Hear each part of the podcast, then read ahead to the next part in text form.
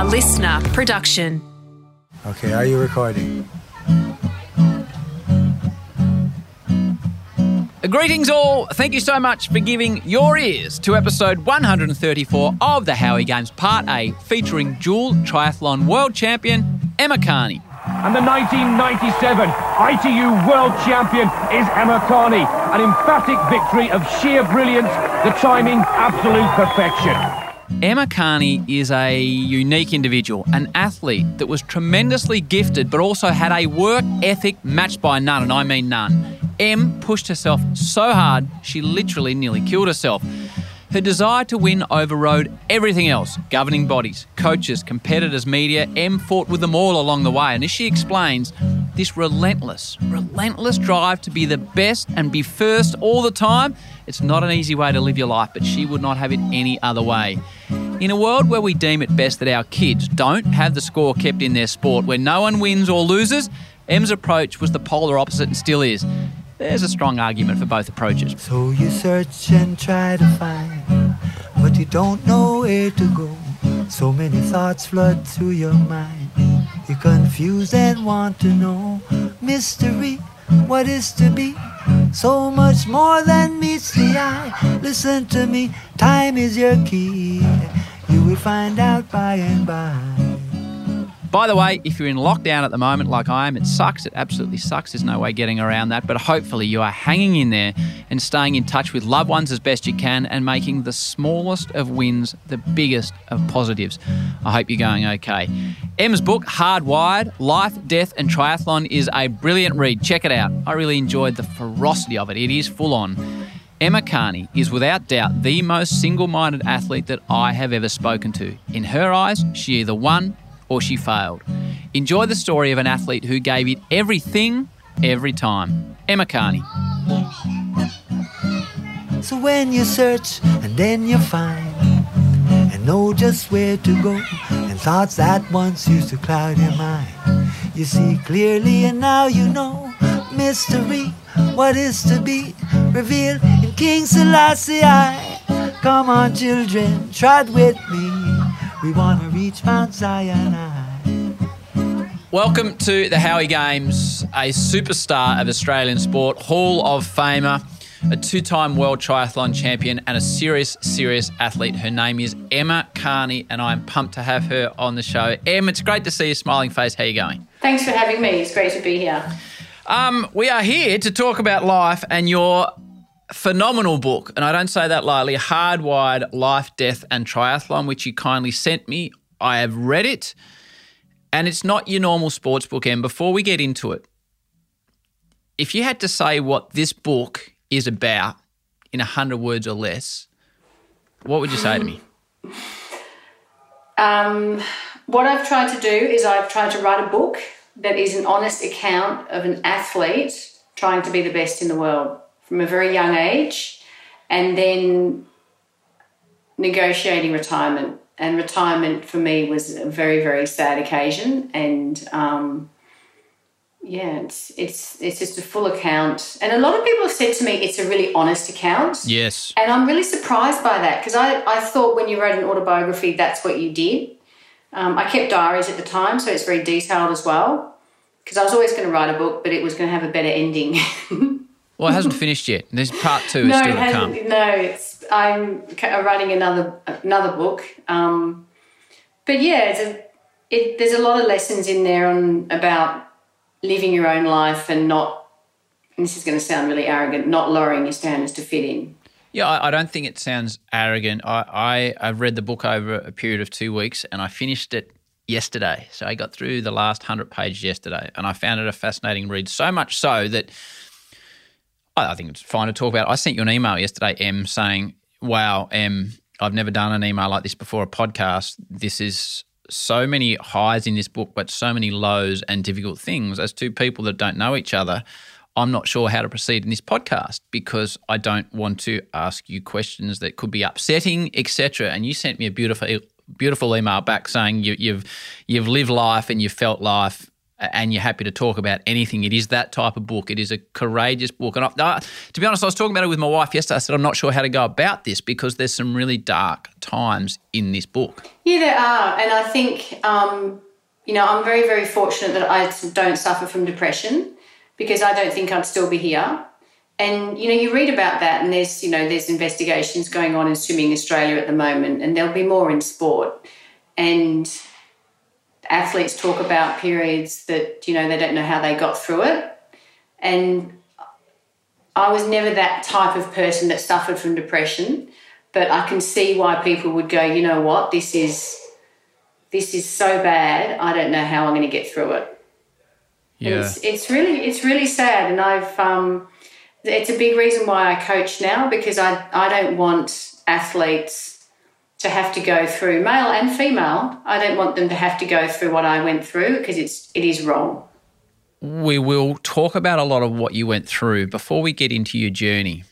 You mentioned it in the player profile about mediocrity and being scared of mediocrity. What is it like to live life when you are as driven as you are? Is it difficult to be as driven and high achieving as you have been in your life? Is it an easy life? Is it a difficult life? No, I think it's a difficult way to live, and I think it's. Um, I actually frustrate myself because, um, you know, I've as I progress through life, I have increasingly smaller circles that I can work in. Yeah, right. Um, yeah, it's it's very very frustrating, and there's only a certain number of. Um, I, what are they? I suppose they're called communities that I can work in, and one is World Triathlon, and another one is is my old school um, Wesley in Melbourne, Wesley College. And then the two organisations that understand me, that understand that I actually push and push and push and push because I actually would like the best to happen, not because I'm trying to be disruptive or not because I'm opinionated or. Um, but it is, I think it is quite a relentless way to live, yeah. It must be tough to be relentless all the time. Are you? Are you re- but but I, I, I, say I don't. Yeah. Are you relentless with everything in your life, or no. just the sporting part of your life? No, I think it's you know like I have a passion for sport, and um, or put it this way, my sport. Uh, when I was racing, the sport of triathlon, we were by far the best country in the world. Yes. And um, we're now we're going to drop outside the top five and I, I just don't see a reason why we should be like that. There's no, a, country doesn't suddenly stop having talent. A country doesn't stop, um, you know, having a, a younger group of athletes through that suddenly don't want to win. And, you, you know, you need to look at what's being done in the sport. So in that area, I'm very, very much push to make things better because they should be better. Australia should be the greatest country in the world in my sport of triathlon. Absolutely no doubt. Have you learnt to push in a different way? Um, the AIS would say no, and I've been told by you know Peter Conde at the AIS that I needed to um, adjust the way I behave. But you don't have time in sport. You don't have time to sit there and wait four years. Okay, let's see if this works. Let's see if that works. No, you don't have time. It's not working. We need to change things. What do you mean, adjust the way you behave? I don't know. I think, um, you know, the, the frustrations, like I'll actually say, you're annoying me. Okay. Rather than, you know, let it go through and, oh, let's see if we can do this. And let's see. No, no, you're annoying me leave me alone. Ring me when you've got something that you can contribute to. So that's, you know, that's construed as being unproductive, but I don't have time. I'm not, I'm an unpaid coach by my national federation. I have athletes coming through the junior ranks that are beating, um, you know, athletes that are categorised. And, you know, then I get phone calls to ask me if I can do this or that.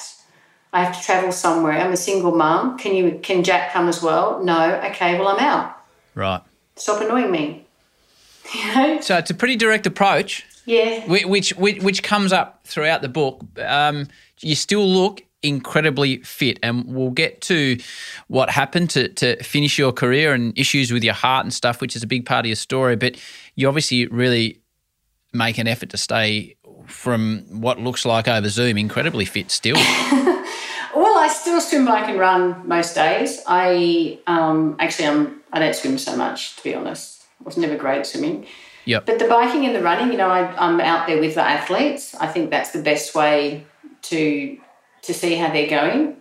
If an athlete blows up and I catch them on the bike or the run, I say, "Hey, you know, like a 50 year old woman's just caught you. She's got a heart condition, and you would have been the best in the world. Good luck." so if a lot of people will be able to relate to this. Say I said to you, I am you cannot exercise for three days. What's that going to do to you? I mean, I have days off. Yep. And, you know, there's, I mean, as soon as someone says I can't do something, okay, that does my head in. Yes. So I immediately would have a problem with that anyway, even if I could get through it. But um, it's it's part of my life. It's part of you know. It's like breathing.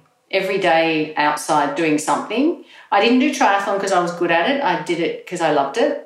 I love sport. I love everything to do with being outdoors. I don't understand. That's another thing these days. There's a lot of coaching indoors and using trainers and let's get the data and let's smash the hell out of this screen. And, and it's like, no, go outside and suffer in the wind, suffer on the road. Mm. We've got the greatest country in the world to be out in. Why are we inside looking at data? And when when you train now, and as I said, we'll we'll get to the heart situation. Do you still suffer, or is it just Well- getting out and enjoying? Yeah, I can't suffer as much because I'll, Yep. you know, I've got a, a few problems with my um, body. Yep. But um, yeah, no, you know, like athletes will push me, and I'll, you know, we might do a three-hour ride, and it, it won't be up and down Beach Road in Melbourne. It will be up Kinglake Way. So I like to use the environment to test the athletes as well. So of course I'm being tested. So you know, it's it's still hard work. Um, my cardiologist tells me that it's still excessive training, and I tell him he doesn't know what training is. But he knows hearts. He does know hearts very well, fortunately. Right. So where did it start? Where did this athletic journey for you start, Em? It's, I started, I was very fortunate growing up. Um, there's a combination of things, I think. So I was born in England. My dad, um, well, we all were. I'm one of three girls, mum and dad, um, Jane, me, and Claire. I'm the middle one, problem child. So, dad, when he was 11, he saw a movie and he was just captivated by this image. And he said to his granddad, what, what is that? And he said, Oh, that's Australia. If you ever get the chance, you've got to live there. So, dad at the age of 11 was like, Right, I'm going to live in Australia. So, when we did emigrate to Australia, I was three. And all we ever heard was, Oh, this is so great. You know, dad would look at brown grass and just say, Look at the colour. and just so passionate, just loved it. So, I've grown up loving the country. Like, even even a disaster would impress dad. He'd say, Oh, you don't do this in England. Nothing's this bad. You don't get bushfires like this in England. Even a cold, wet day, he'd say, Oh, even the rain's better over here. You know? I think I'd like your dad. yeah, so dad's, you grow up with this um, person that just loves Australia. And he ended up working at Adidas and he was setting up Fila um, later on. He ran Nike Australia. So I'd go to Dad's office and I and I worked out at the age of six when he was at Adidas. You know, I'd see Rob De Castella rock up. He'd pick up all this gear. I'd see him on TV and everyone loved him. And I said to, to Dad, "Is that his job?" And Dad goes, "Oh yeah. If you if you're a world class sports person in Australia, it's like you could be the prime minister." And I was like, "Wow." And I love sport. I got myself banned from team sports because apparently people don't play to win. And, um, you know, that was sort of like grade five level at school. I was too aggressive. And the school said to me, you need to um, just do a sport where it's you. So they just got me to run. And I always wanted to, to run for, for Australia. So what was your first race? Like what? What? Like, as a as a as a little one, can you remember a first or one of the first races? yeah, my first race was a cross country race in grade three at Wesley, Wesley College, and it was 2K, and I came second. And, you know, as boys and girls in those days, the school had just gone co ed. And so the school said, okay, would you like to run for the school? And I was a bit young. And, you know, they're doing all this because they were going co ed. It used to be a boys' school. Let's give all the girls opportunities. So I started turning up to the APS when it was just a boys' competition. And I would judge how well I was running by the number of boys that were crying after the race. that you'd beat. Yeah, I didn't realise it was so insulting. I like um, it. I like it. So one particular race, I came third overall. So there's only two boys that were okay with it. And then there was this big kerfuffle, and APS introduced a girls' competition. Um, but my actual first race, my dad was very adamant. He could see that if I got a coach and started training, that I would just do whatever the coach said. I had no I had no ability to work out what was too much work and what wasn't. So he held me back a lot. And he, he, he said that when you're in year seven, you can do the state championships for the school's athletics. Um, and I did, and all I wanted to do was win a medal at that stage. And I did the 8 and the 15, and I came fourth in both. And I was like, oh my God, I can't believe it. So I noticed there was a 3K, and I worked out like seven and a half laps of the track. It's quite a bit of running. Mm. And I asked Dad if I could enter into that, and we got a late entry, and um, I managed, I won it. And that was it. That was like, whoa, okay, I really love this. Okay. So the flip side, or the two sides of this, what what did winning, winning at that young age bring you? It gave me the belief that this wasn't just an idea in my head.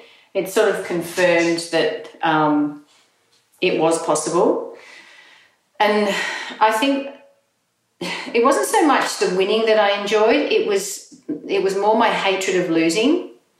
So the winning gave me the satisfaction that I was doing it right. We'll get to hatred of losing because that's it's either you're motivated to win or you're motivated not to lose. I've learnt Yeah. that doing this podcast. So your running progressed and progressed and progressed.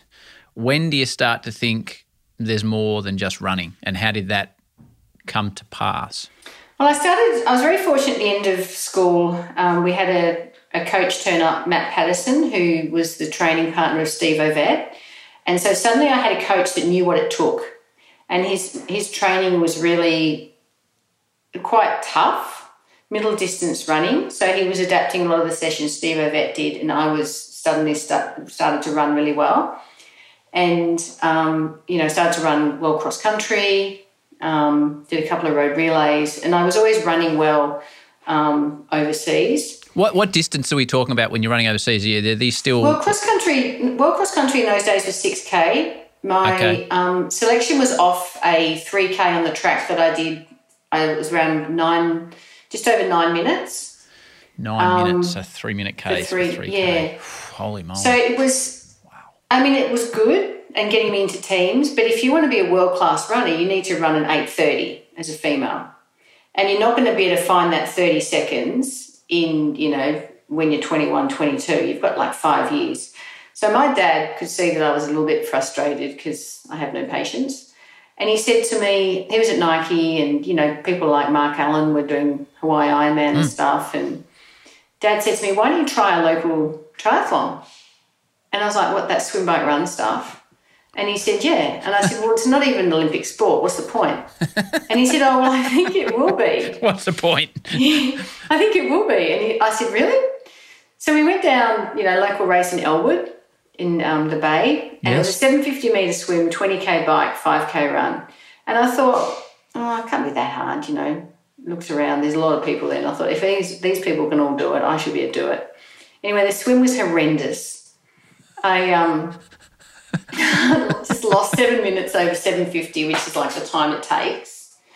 Had no idea where I was, just got out of the water and got on my bike and it was really really messy so i'd spent all my life running in circles in you know in uh, lanes Yeah. and then cross country on courses where you could see where everyone was and suddenly i was on a bike just riding as fast as i could not even knowing where the first girl was So you're just right, you're, you're riding blindly at this point. yeah i'm just riding flat out because i know that i swam really badly so then i got to the end of the bike and I looked at dad and dad's like, I don't know what he, what's going on.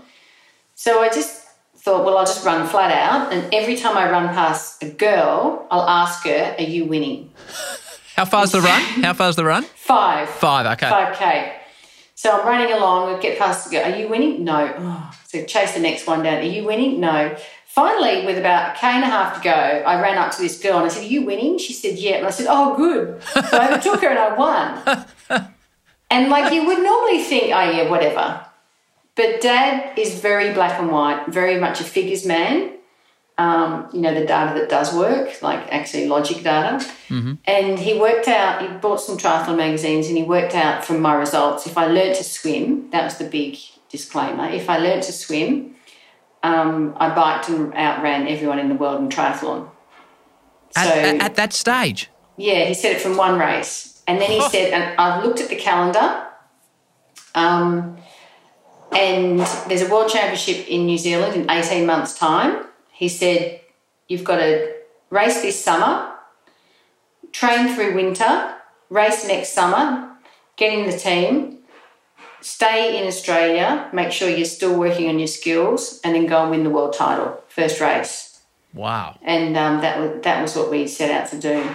And we'll get to whether you got there or not. We call that a teaser in my caper. A little teaser is what could potentially be coming. So, how do you learn? What was your first pool session, and then what was your, your swim coach saying? Oh, oh, we got a bit of work to do here, or Yeah, well, the swim was really hard because, you know, you've got some really good swim coaches in Melbourne. Um, I spoke to the VIS, and the VIS said, Look, Emma, if you're not going to take your athletics career seriously, um, we're going to drop you. And I said, Yeah, I think, I'm pretty sure I can win the world title. And they said, Well, you're on an athletic scholarship, so you've just broken your scholarship rules. So I was like, Oh, shoot me. Um, so I just contacted swim coaches. Um, and dad at Nike, he was good friends. Raelene Boyle was still at Nike doing some work. And Raelene knows everyone in sport. And so dad said, We need a swim coach. Emma needs to learn to swim. And Raelene, she bought the idea. You know, she didn't just fob it off as, as most people did. And she said, Right, okay. So she found this lady, Alwyn Barrett. A number of other coaches, you know, we'd ring him or we'd go and see him and say, Look, you've got to teach us to swim. We've got to win a world title in 18 months. And um, it just say, Look, get off my pool deck. You're an idiot. um, but Alwyn, she was she was really good. She could see that we were fit. We just needed technique and skill and understanding. Um, but yeah, it was you know five sessions a week, two hours a session, just learning to swim. And swimming, triathlon swimming is just all about a fast 200 meters. You don't worry about the distance because that's going to be covered off in all the volume of training that you do. So as long as you can do a fast 200 with a good dive, you should be right. Okay, so let's talk about uh, let's talk about in a in an in depth manner about training to be one of the best triathletes in the world. Let's say when you are fit and strong and you're in a training block, what does a week entail? And and you know you- you've obviously got three disciplines to cover. It- It'd be fair to say that anything I read about you, Em, is everyone says you're the hardest trainer they've ever seen. So I'll get to the the how you did it, but what were you requiring to do to become the best in the world? Training volumes. What what did a week look like? Well, looking back, um, I kind of played it up a little bit. So no one knew. So when I first started triathlon, I was told by Triathlon Australia that Victoria is no good for triathlon. You have to be from New South Wales or Queensland. Because it's so cold down here. Yeah, but like our summer is perfect because it's a dry summer. And when we're overseas, which is our winter, you're racing overseas and the, you know, so you're not, anyway, that was their idea. Um, so they didn't really know what I was doing. And so I started to make numbers up because people didn't really believe me. So I basically got a middle distance run program. So I ran every day because I truly believed that my strength was in the run and I didn't want that strength to go. And there was a lot of like easy running in there as well. So it's time on the legs. And um, I actually talked to De Castella, Rob De Castella. He's he had a, a massage run idea where he would just go for a lazy two hours Wow. at an easy pace just to massage his legs. And I said to Deeks once, oh, I used to do your massage runs. And he said to me, I'm not sure they were they were really what I said they were. But anyway, so there was a lot of easy jogging in there, but hard stuff was hard, intense stuff. Not a lot of volume, but it was intense. Um, So what's intense? What what, what distance is, so is people like when I coach now, some athletes say to me, "Oh, you know, how hard?" And I go, "Well, you go flat out," and they're like, "Oh, okay, flat out." Um, so th- these were a lot of sessions from Matt Patterson that Steve Ovett did. So an example would be six by three minutes. Yep. Three minutes is hard. You run them out, wait for a minute, and you've got to make it back. in that and- same time that you went out in? Yeah, Right. So it's six by three minutes. So you can do it with a group. So on the way out, I'd be last out because I'm the female. Yep. And on the way back, I'd try and beat all the boys back. Okay. And it's it keeps you honest because you can see what you're doing each time. And it's run hard, that threshold running. And what so so what type of speed are you doing on these? Well, you try and get a K. Okay, so three minute Ks. Yeah, the boys would get a lot quicker than that. The boys would, you know, run. Um, I think Ovett used to do like 1.2 or something ridiculous. So that that's the running. That, now, what about on the bike? The bike was just three sessions a week. What's a session? Um, the bike was a total of about 200k a week, but it was always, always hills. So to start with, it was a 60k ride on a Monday, an 80k ride on a Wednesday, and a 60k ride on a Friday. So you would just out in the hills, suffering, um, windy, Kinglake, you know, Whittlesea, windy, plenty road, miserable, just misery. Misery. Okay, so the bike sounds tough to me. And what about in the pool? What were you doing in the pool? Well, the pool was, you know, five sessions a week. So Monday, Tuesday, Thursday, Friday, Saturday. Um, on pool deck at quarter to five, in the water at five, finish at seven. And Tuesday, Thursdays were generally more sort of threshold stuff. Tuesday, Thursday, Saturday. Um, the other sessions were sort of technique and skill and endurance. But you do about 25k a week. So she's a big week. A couple of think questions on that. What's your what when you were competing? What was your resting heart rate? Are you a Cadel Evans Oh, type freak? It was very low. Yeah, we did some. Um, it used to drop.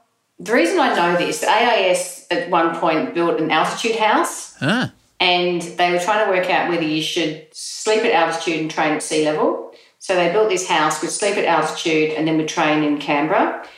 And during the night, we had to have our fingers stuck into a heart rate monitor. And some poor, um, you know, physiologist was in the um, wherever it was, checking our heart rate every half hour. And my heart rate dropped below 28. So they came in to see if I was okay. so you're still ticking over. yeah, because at, altitude, your heart rate is elevated. So 28 was an elevated heart rate at that point. So they came in to see if I was okay. So if 28, you're, you're low, like that's crazy low resting. Yeah. And, and I did talk to Cadel about this and his threshold heart rate, I don't recall what it was, but I recall how long he stayed at it for. When you were at your most intense, sort of what, when Yeah, you're in so- that, yeah, yeah. and how long could you stick it for? Well, that was the thing that I had. So I had a very low resting heart rate, which also meant my high, my max wasn't that high. It was like a 176. It was below 180. But what I did have that was really efficient was a lactic tolerance. Yep. So I could get rid of lactic acid really, really efficiently. And so that meant that I could push myself at close to max for longer. How much longer? Well, I don't, who knows? Like, how do you test that? Like, because you're not being tested with someone hmm. else. But I could, like, I had the confidence when I raced that, you know, I'd stand up in the line, just look at them and just think, right, girls, if you want to beat me, you're going to have to go to hell. And that was it. You know, good luck to anyone that wanted to race me because I was going to race until I died. it was that simple. Back to Emmy in a moment. Huge announcement time. The Howie Games range of merchandise is out now. Merchandise. Fair to say we might be getting a little bit carried away with ourselves, but anyway, jump on board howiegames.com. It is all there. There's t shirts, there's hats, there's jumpers, there's men's sizes, women's sizes, kids' sizes, enormous range. And the pickle and the penguin are in the garage, ready to pack your order right now. HowieGames.com. Get stuck in because I think I over ordered and it really might give us a massive financial hit here if you don't buy some. So thank you. Next up on the show, one of the best blokes in Australian sport, cricketer Mitch Marsh. Everyone that plays with Mitch loves him, everyone that meets him loves him, yet Mitch has copped all sorts of stick from the Australian public over the years. Sure, he accepts it's part of his job, but he's just like you and me. He's human, and criticism is not an easy thing to deal with. Fans are so passionate, and that's what I love most about the Australian uh, Australian fans that they're passionate. And, and ultimately, if you don't do well, you're going to cop criticism, and that's the nature of the beast, and that's the nature of international sport, and that's absolutely fine. Um, and yeah, I still cop criticism today, and there's um, I certainly um, handle that a lot better than what I used to, um, to the point where it actually doesn't affect me one bit anymore, um, which is a really good place to be in. But yeah, at, at, um, one of my not worst memories, but my probably my toughest day playing cricket for Australia was when I replaced Peter Handscomb at the MCG at Boxing Day. Yeah. And uh, 75,000 people on Boxing Day, and I came onto bowl on Boxing Day, and the whole crowd booed me, and it was like a loud boo, uh, and that I stood at the top of my mark, and I was basically almost in tears at that point in time, um, and I, I, that sounds dramatic, and I, but it, it's not, you know, it's uh, it's game cricket, but um, that moment there was when that was one of the moments where I was like, oh, this is tough, you know, and. Uh, remember going off at lunch and I was just basically in tears at the fact that you know I was getting booed by Australian cricket fans. Yeah. That's Mitch Marsh next up on the podcast. Let's get back to Emma. So you you mentioned you're going to have to go to hell, and you mentioned being out the back of Kinglake and it being misery. so there's two parts of sport. One is physical and one is mental. And there's so yeah. much more focus on mental now than even when you would have been competing. Where did you take yourself and how did you deal with it when things got really hard physically? I don't mean in a race or a race or training, but where did you go mentally that you were able to keep going when others couldn't? Well, there, there wasn't really an option because I I didn't want to be beaten. So there's no option to stop. So you just got to keep going. No, yeah, there's no option. So you've got to, you know, before a race. So to win a race or to be the best in the world, you have to be fitter than everyone else and you have to know more than everyone else and understand the sport, the race, the competitors, and how to race it better than anyone else. So as long as you've got those two nailed, and then you get into a race situation, and you can get yourself out of every single tricky spot, always. Like I don't care, I don't care what the theories are and what because everyone said to me, "Oh, you don't swim enough. There's no way you'll ever do it." So I became the greatest cyclist triathlon ever saw and I still don't think people cycle properly. And that's what I'm coaching athletes to do. Like I want them you watch the triathlon in the Olympics, they'll all, a couple of people go off the front, it doesn't work first or second time, they'll give up and roll around, wait for the run. You should be able to blow that pack to smithereens. Hmm. And I used to enjoy doing that. So, and that was, you know, like, and if that didn't work, well, okay, well, I've got the fastest run and I'm not saving my legs. And if you want to save your legs, I'll still outrun you. So that ability to take it to the next level mentally, that strength that there's no other option, was that innate or is something you can learn and teach yourself? I think it is. And um, is innate or you can teach it? No, I don't think you can teach it. It is. I don't think you can teach it, but I think you can. You can teach confidence, and um, you can teach and show athletes, you know, what they're worrying about can be dismissed, but it takes time. Um, for some reason in my life, I've never had time, never ever had time. And, you know, until the day I die, I'll always be thinking, oh, I've just run out of time. Okay, okay. you okay. know, like everything has always been a rush. And I've, I've actually said to my athletes when they struggle with their self belief, this is beyond me because I don't get it. I don't understand how you can't line up on a line, hate every single person that thinks that they can beat you, and allow it to happen. Huh. So, um, yeah, that's an area of my coaching that I've said you're going to have to speak to a professional because I don't understand it. So you had hatred. Yeah, easily, yeah. Did you you hated them, or they hated the fact that they could potentially beat you, or you? I hated the fact that I could be beaten. okay. I found it, um, well, just, I just couldn't allow it to happen because in sport, because everything always moves on without you. So if you're not remembered for what you contribute to your sport, you're very easily forgotten.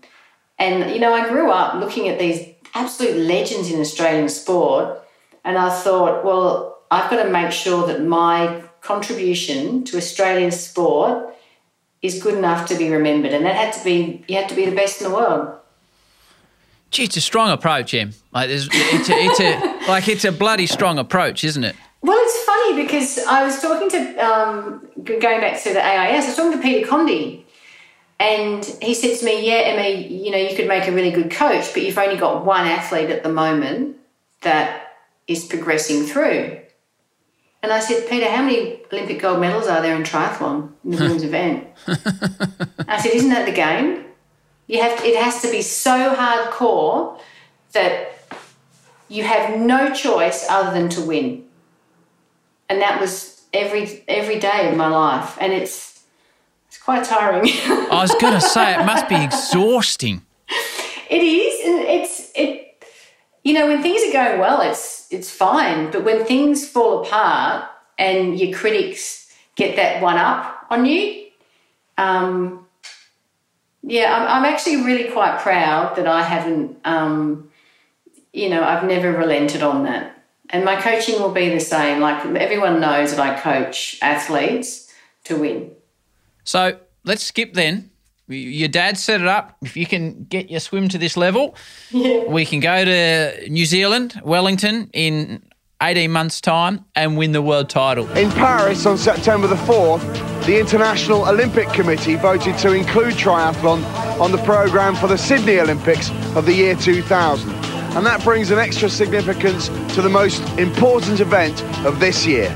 Tell me about your first ever crack at a world triathlon championship in Wellington.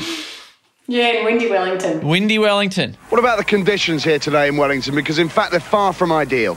Conditions are tough, really tough. The wind's gusting at 30 mile an hour, maybe more. The cycle course is tough, it's cold, but it goes with the job. They're professionals, there's a professional job to do. The attitude is right, they'll just get out there and get on with it. So um, it was a pretty good course. It was um, a really, really messy swim, which I quite liked because I was a messy swimmer. so why not make everyone have to swim messy? Wetsuit swim, so that was in my advantage because my ass doesn't float as well as good swimmers. I don't know why, what I do. And there's Emma Carney of Australia, whose sister has already won the junior race this morning. And Emma Carney's swim time is extraordinary. That's one of the best swim times she's ever achieved. 10th place for her. She leaves transition. Hilly bike, tough hilly bike, and you know, windy, tough run of a tough bike. So I had knew the course inside out. I actually went over um, the year before and raced the New Zealand Nationals just to make sure I knew everything. And um, anyway, a couple of days before the race, they had a press conference, and I said to Dad, "They haven't invited me." And Dad goes, "Well, no one knows who you are. You've never raced." And I said, "Yeah, but I'm going to win. Like, is anyone not looking at the form guide?" and like for the first time, Dad was really like, "Emma, you don't understand. People aren't just going to guess that you're going to win.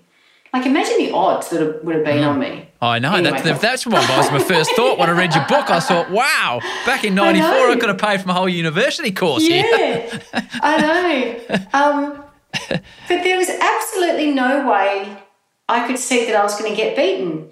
Like, in no way. Um, I had a pretty good swim. 10th out. after the swim. Yeah, got out on the bike, which is good for me. Like on a bike. Well, it, currently in triathlon, they say if you if you're more than forty seconds down out of the water, you can never win a triathlon.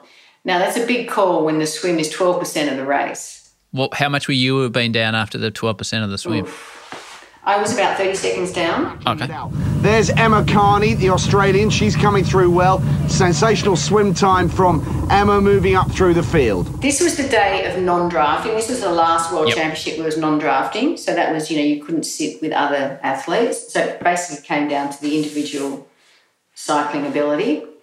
Um, so I had that covered in- within 5K. I was up at the front. And the women are at the five kilometre point. The men are halfway through their bike section.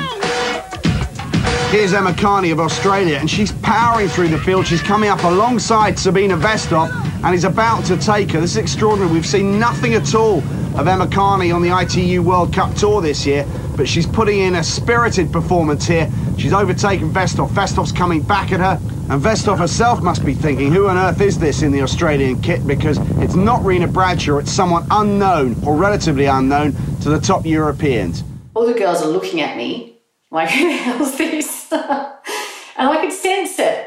And I thought, oh, good, I'm going to act really as if I know what I'm doing. Because I didn't. I just knew how to go hard. Emma Carney on her way out of transition. She leads Sarah Harrow. Pedersen is third. Anne Keat, another New Zealander, is fourth. And Jenny Rose, World Cup leader, is fifth. 46 seconds faster on the bike than anyone else in the field. Yeah. Well, I kind of mucked around a little bit. Well, not too much. You're 46 seconds Well- faster than anyone on the field. Well, well, no, I sort of at the start. There's one girl had a crash in front of me, and I could sort of see she was going to do that, and then got through her, and then a Kiwi girl came in front of me, and I thought I'll, I'll let her just, you know, have five minutes of fun because I wanted to attack up the hill because we had a climb to go up, a big descent, and then it was a big, nice time trial into some wind. And I wanted to make sure I'd spat everyone and they were all suffering and I was out of sight because you want to do that. Um, anyway, the, my plan worked a treat. Then it came to the run, and I thought, well, might as well just go flat out, see how much I can win by. How far's the run? Uh, 10k. so what would you have done the 10K in? Oh, it wouldn't have been that quick. I don't know, 35. I, I can't. I can't remember. It wouldn't have been that quick, she says. Well, you know, you look at what they do in the athletics, and they run like 29s now. But they've been swum and But- ridden at that stage anyway. Sorry, so go on. So you get to the run. Yeah, so got to the run, and yeah, ran pretty comfy. And it's this lady's day today here in Wellington. The World Championship title within sight for Emma Carney of Australia. ran hard, and I thought it was out and back twice. And I thought if I can get out and back and then out, turn around, and I can't see anyone when because there's a little bit of a bend in the road, and I can't see anyone, I reckon I've won. So for the last sort of k and a half, I thought, wow, I've, I've won. And the funny thing was, my little sister, she was also in on this plan. She'd done the junior world titles the, the couple of hours before, and she'd already won. So, like, I couldn't go and screw up and be the big loser of the family and not win. Carney now comes into the final straight. The Australian support here is enormous. There are many, many Australians who have travelled over to watch this race, and hundreds and hundreds of athletes who have been taking part. So, as we were running down the finishing chute, the one thing I hadn't planned on, because everything else I'd already seen and planned and that was going to happen, I didn't. As I was coming down the finishing chute, you hear people say, Who's that? so if you look at the photos of me finishing, I'm actually looking down because it's, it's actually quite embarrassing because everyone's like, Who the hell's that? Well, it, it- you, you won by two minutes and 12 seconds. And The commentary says something along the lines of, This is a big surprise. Yeah, I know. Yeah. Emma Carney comes home. Perhaps a surprise, but no doubt worthy. Carney is the world champion for 1994. There was um yeah, the commentary was really quite unfair on me. They said, "Oh, you know, Emma would be really surprised by this," and um, but no, it was the most expected win I've ever had. So we, we're learning how driven you are and your approach to winning. When you cross the line and you are world champion, how do you feel? And is there any time to rest on your laurels? Yeah, no, you ne- I never rested. The only time I've ever reflected back on my career was when I wrote my book, and I wasn't at all impressed or proud of what I'd achieved until I wrote my book. So when you cross the line, uh, how much joy is there? Or what is the feeling when you cross the line? When you're the, the world triathlon champion that no one had heard of? it's more relief than anything because you've, you've actually achieved it. I mean, I know Triathlon Australia officials were betting against me. They're like, there's no way Carney will win. So that was kind of nice, you know, because you see a couple of officials and you turn your back to them. Um, my dad had the hardest time on the day. He so when it when an athlete's going to win a world title, their parents are generally given some VIP passes to get to the finishing area. And, um, you know, dad had Claire and I. Claire won the junior world title a little bit earlier, and he'd gone to the finishing area and said to the security guard, Mate, I haven't got a pass, but my daughter's about to win. No one expected it. Can you let me in? So, dad, you know, security guard goes, Stand over there and just keep it quiet. So, dad goes in there and, you know, gets into it. And then, you know, a couple of hours later, dad's back and he'll go, hey, mate, you'll never believe it. My other daughter, who's. Yeah, sure, and mate, goes, sure. Yeah, get lost. Fortunately, someone inside saw dad. But um, the dad had the hardest time. But yeah, when you win a major race, it's it is more relief, and there's no sort of you know standing around. You you got you know you got to do your, your immediate um, interviews you know, off the back as soon as you cross the line. Then you're taken away for drug testing. Um, being an endurance sport, you're generally in drug testing for two to three hours. So when I came back, in pretty much the day was over, and um, I was then taken into a press conference. And I've never been to a press conference before, and everyone had been waiting and waiting and waiting and waiting because no one had even interviewed me before. So everyone was, it was the most packed press conference of the weekend. And I sort of sat there and they said, remember they said something like, Who are you? Wow. I said, oh. So yeah, it was, it was odd. That's the end of Emma Carney Part A. Em's brush with death. That's in Part B. See you there, legends.